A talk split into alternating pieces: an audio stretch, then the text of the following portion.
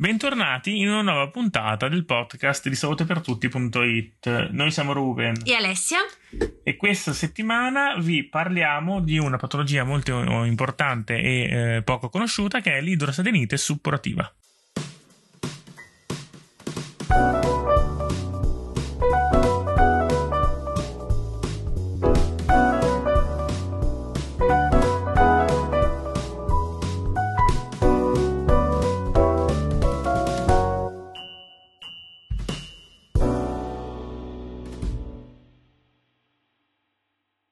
Il 6 giugno si è tenuta la giornata mondiale dell'idrosalinide suppurativa, una malattia autoimmune che colpisce tra lo 0,1 e il 4% della popolazione e che a causa delle sue manifestazioni cliniche può compromettere la qualità della vita di chi ne soffre. Spesso e volentieri la patologia risulta essere sottodiagnosticata o diagnosticata in ritardo. Ma cosa intendiamo precisamente quando parliamo di idrosadenite suppurativa? Abbiamo pensato di fare un po' di chiarezza in merito, facendo qualche domanda al professor Stefano Veraldi, professore di dermatologia all'Università di Milano, che ringraziamo per la disponibilità. Professore, quali sintomi caratterizzano l'idrosadenite e possono insospettire il paziente? Buongiorno, sono Stefano Veraldi, dermatologo, lavoro presso la clinica dermatologica dell'Università di Milano. L'idrosadenite è una malattia infiammatoria che ha un andamento clinico cronico recidivante. È una malattia dei peli, ma non di tutti i peli, dei peli localizzati in aree particolari, aree dove sono presenti anche ghiandole sudoripare apocrine. Quindi l'idrosa renite colpisce prevalentemente le ascelle, le pieghe sotto le mammelle, il pube, eh, l'inguine, i genitali esterni, la piega interglutea. Clinicamente è caratterizzata dalla formazione soprattutto di ascessi, quindi di lesioni con pus. Questo pus si può fare strada e fuoriuscire sulla superficie cutanea sotto forma di fistole. Quindi l'idrosarenite suppurativa è una malattia infiammatoria importante ha un andamento clinico cronico con fasi di miglioramento e fasi di riaccensione. Quali terapie sono indicate? La vita del paziente con idrosadenite suppurativa è una vita molto difficile eh, perché queste lesioni sono molto spesso maleodoranti e perché sono molto spesso dolorose quindi una vita difficile. La terapia dell'idrosadenite suppurativa varia in base alla gravità della malattia. Si possono utilizzare degli antisettici sotto forma di detergenti antisettici, per esempio a base di clorexidina, si possono utilizzare degli antibiotici topici perché la sovrinfezione batterica è la norma. Si possono utilizzare degli antibiotici per via orale, in particolare in prima battuta si utilizzano le tetracicline, come per esempio la doxiciclina e la limeciclina. Se il trattamento con questi antibiotici fallisce, si può passare all'utilizzo della rifampicina, che è un vecchio antibiotico utilizzato quasi esclusivamente nella tubercolosi e nella lebbra.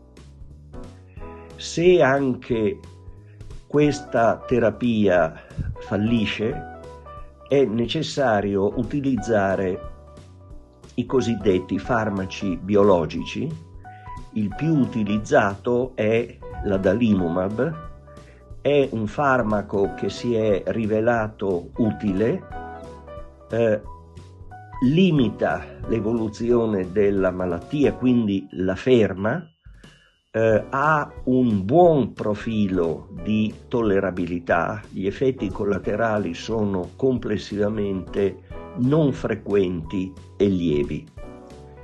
Si può prendere in considerazione anche, ovviamente, in forme localizzate, la chirurgia. È più facile la chirurgia delle ascelle rispetto alla chirurgia della regione pubica, inguinale e interglutea. L'idrosadenite può recidivare? È possibile fare prevenzione? Se sì, come? I pazienti con idrosadenite suppurativa sono quasi esclusivamente adulti, ma soprattutto sono pazienti in sovrappeso o obesi o grandi obesi e fumatori.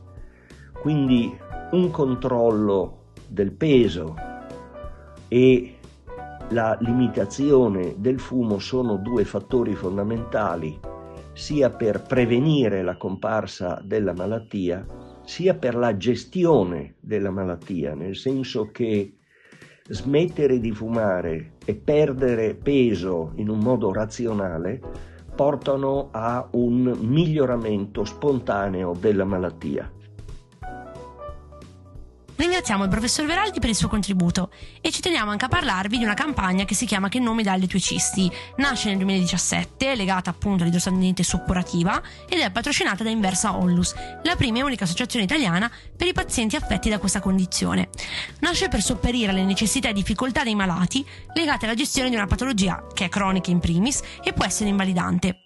L'associazione è stata fondata nel 2010 da Giusy Pintori e sostiene proattivamente ogni singolo malato, fornendo informazioni e sostegno con l'obiettivo di aiutare le persone a vivere meglio.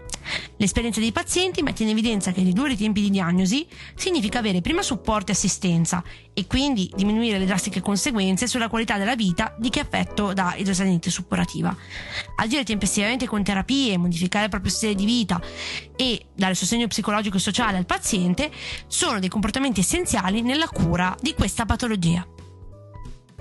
Parlando di questa condizione, io non sono solo la voce di questo podcast insieme al mio collega Ruben, ma sono affetta in primis da questa patologia cronica che è l'idrosadenite suppurativa e confermo che può essere a lungo andare, se non diagnosticata in tempo, invalidante. Per questo motivo, da quando ho scoperto di avere questa malattia, intorno a gennaio 2021, grazie proprio al professor Veraldi, che abbiamo avuto il piacere di ospitare in questo podcast, posso dire che la mia vita è cambiata drasticamente, ma in meglio, perché ho passato tanto tanto tempo ad avere proprio nelle, nelle cosiddette zone perianali, all'altezza delle ascelle eh, comunque anche sul viso, continui sfoghi di acne che non mi passavano col tempo, nonostante io abbia superato ampiamente l'età dell'adolescenza, della pubertà e è stato proprio grazie al professor Veraldi a una cura che nel mio caso, poi ricordatevi, ogni situazione specifica ed è diversa, attraverso un ciclo intenso di terapie a base appunto di antibiotici e con l'utilizzo di creme, di prodotti specifici anche per la cura della propria pelle, per esempio utilizzo sempre un bagno schiuma che mi aiuta quotidianamente in doccia a evitare che si possano creare delle situazioni per cui l'isosalenite proliferi, sono riuscita a migliorare drasticamente la mia qualità della vita e soprattutto a sentirmi meglio con me stessa.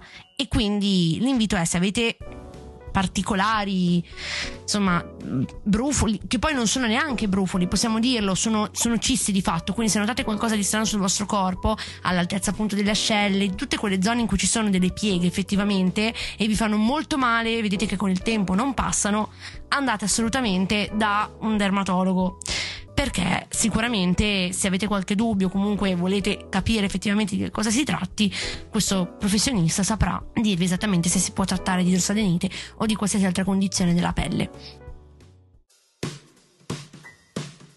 Noi vi ringraziamo per aver ascoltato questa puntata, ringraziamo ancora il professor Veraldi per la sua disponibilità e le eh, esaustive risposte che ci ha dato e vi ricordiamo come sempre dove e come potete ascoltarci. Siamo su Spreaker, su Spotify, su Apple Podcast, su Google Podcast, siamo presenti sul nostro sito www.salutepertutti.it, siamo sui nostri social, siamo un po' dappertutto. Assolutamente sì. Noi vi ringraziamo ancora e ci sentiamo alla prossima puntata. Ciao!